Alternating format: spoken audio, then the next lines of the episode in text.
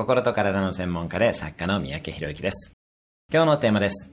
アホな潜在意識を利用しよう。残念ながら私たちの潜在意識は結構アホです。代表例が主語が認識できないこと。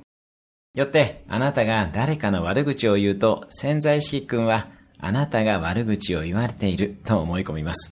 そして、しっかりとあなたの自己肯定感を下げてくれます。人の悪口は自分の悪口です。なお、潜在意識君はアホな分素直でもあります。よって、人を褒めるとあなたの自尊心も上がります。人を褒めることは自分を褒めることです。アホな潜在意識を利用して人をどんどん褒めていきましょう。今日のおすすめ1分アクションです。